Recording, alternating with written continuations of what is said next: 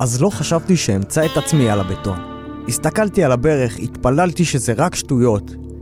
עמק, למה אני צריך את זה? תעשה לך פודקאסט, הם אמרו. תמצא לך תחביב, הם אמרו. ממש רעיון נהדר.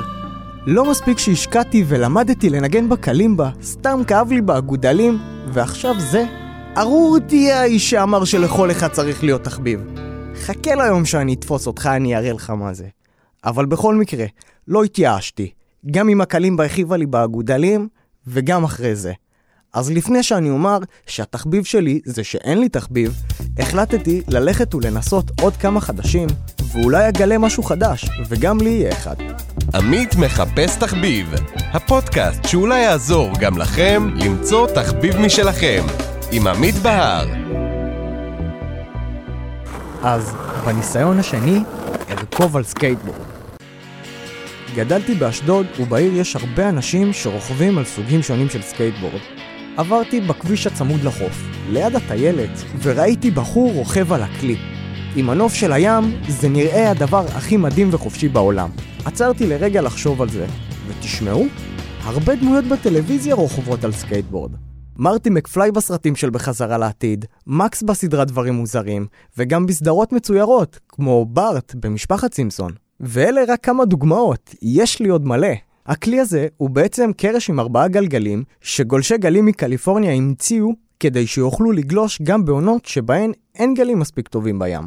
לאותם אנשים שרוכבים על הסקייטבורד קוראים סקייטרים, ויש כל מיני סוגים לכלי הזה. יש את הסקייטבורד הקלאסי שמיועד לביצוע קפיצות ותרגילים. יש את ה carver שהוא מדמה גלישה, ויש longboard ו cruiser וממונעים וחשמליים. אבל מה הקטע של הכלי הזה? הסקייטבורד התחיל בצורה מחתרתית ברחובות קליפורניה, איפשהו בתחילת שנות ה-50. אבל רק בשנות ה-70 הוא הפך לפופולרי בכל העולם, אחרי ששכללו את הצירים וייצרו גלגלים העשויים מחומר שנקרא פוליאוריטן. השכלולים אפשרו לרוכבים לשפר את השליטה והיציבות על הקרש, וזה עזר להם לבצע תרגילים יותר נועזים. בשנות ה-80, הכלי תרם לאווירה האנטי-ממסדית אצל צעירים, שהתעקשו לרכוב ברחובות במקום בסקייט פארקים.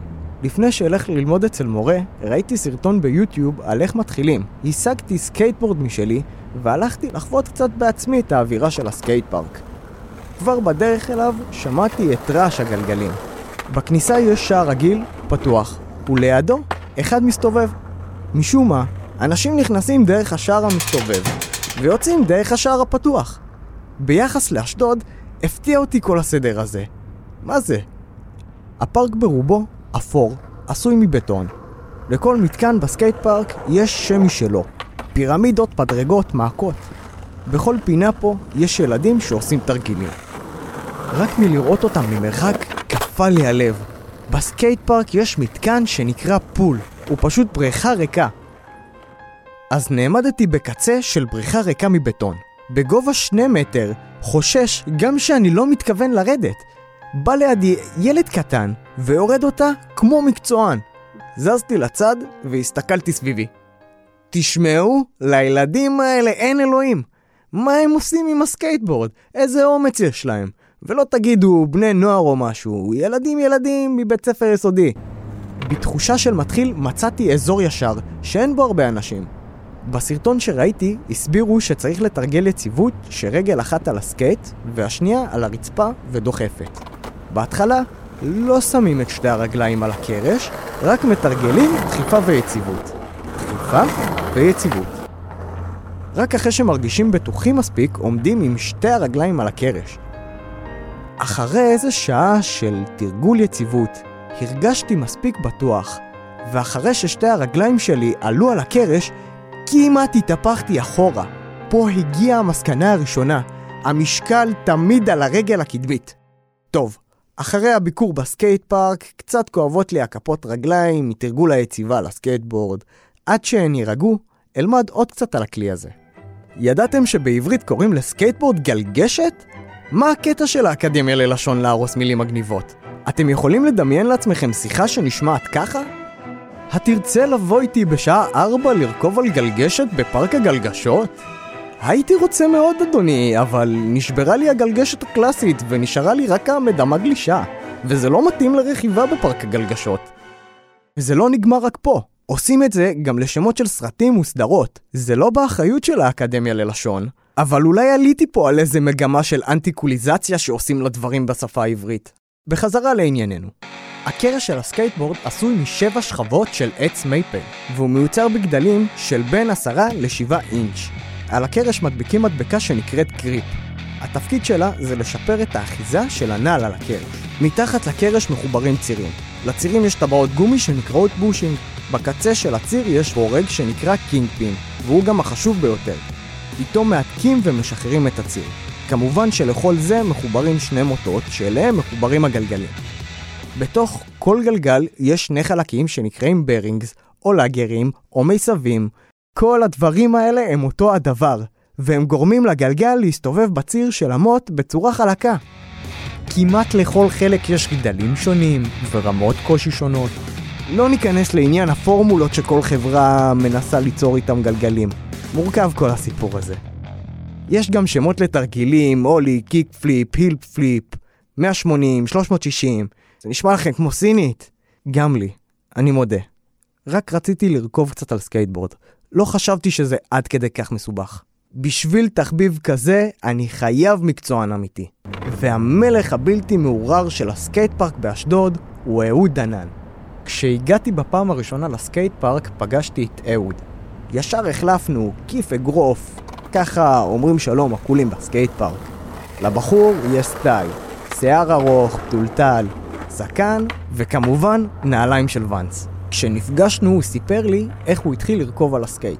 ראיתי איזה שכן שלי נוסע והתלהבתי, ואז פגשתי כמה חבר'ה שעשו את זה גם, ואז אני ובן דוד שלי פשוט תפסנו סקייטבורדים, לא זוכר מאיפה ומה, זה כבר קצת מזמן, ופשוט התחלנו, והלכנו אחרי החבר'ה הגדולים, הגולשים, כל מיני דמויות מפתח כאלה בעיר שהיו נוסעים על סקייט טוב מאוד, וככה זה התחיל לאט לאט. אהוד לא חדש בתחום, יש לו ניסיון של הרבה שנים ברכיבה על סקייט. מורה לסקייטבורד, כל הגילאים, מגיל ארבע ומעלה. היו לי גם שנתיים וחצי האמת. זה היו ניסיונות לא כאלה מוצלחים, אבל היה אולי ילדה בת שלוש שהלך ממש טוב. אה, וזהו, אפשר האמת בכל גיל, זה פשוט עניין של התמדה. הכי טוב מבוגר שהיה לי זה 47, אה, אבל הכי גדול, אני זוכר שהיה לי, נראה לי השיעור השני שעשיתי בחיים הייתה אישה בת 50 פלוס. היא הייתה איזו אוסטרלית או משהו כזה שחזרה לארץ לביקור, ופשוט תפסה אותי על המומנט איך שהתחלתי ללמד, וואלה, עשיתי לה שיעור, מגניב. הוא הסביר לי על תפיסת חשיבה ומושג חשוב לסקייטר המתחיל. משטח זה כזה מילה שמסבירה בעצם שאתה מתמודד עם רצפה כלשהי שמשתנה. אז uh, בעצם את הסקט ואת הרצפה בדרך כלל אפשר ללמוד, ואז כל מה שנשאר לך בעצם לעשות זה uh, להתמודד מול הלמידה הזאת, בעצם uh, להיות חכם. בסופו של דבר, uh, מה, הדבר היחיד שישתנה זה הרגשות שלך, אתה מול הדבר הזה. אז בעצם זה אתה מול עצמך, uh, מתמודד עם הדברים האלה. חשוב מאוד להבין איך הכלי עובד. מי שהולך רק עם מורה בדרך כלל uh, מתרגל לזה שמנחים אותו כל הזמן. ואז קשה לו מאוד לגלות עצמאות.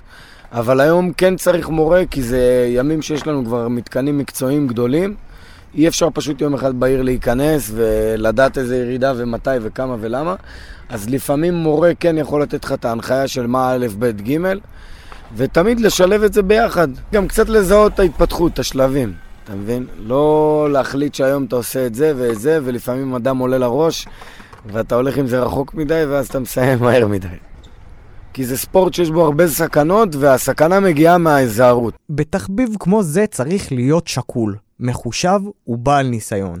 לצבור אותו לאט לאט ובהדרגה.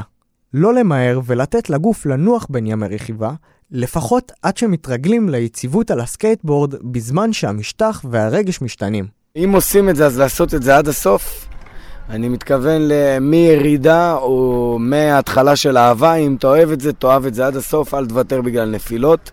לך על זה, בהכי רוקנרול שאפשר, וכל מה שקורה, פשוט קורה כדי לדייק אותך. אתה יודע מה זה אומר לא לפחד מהפחד? זה בסדר שתרגיש את הפחד, כי זה הכי טבעי להרגיש את הפחד, אבל אסור לך לפחד ממנו. כן, אתה צריך לתת לפחד פשוט להיות מתורגם להנאה. זה האדרנלין, אחי.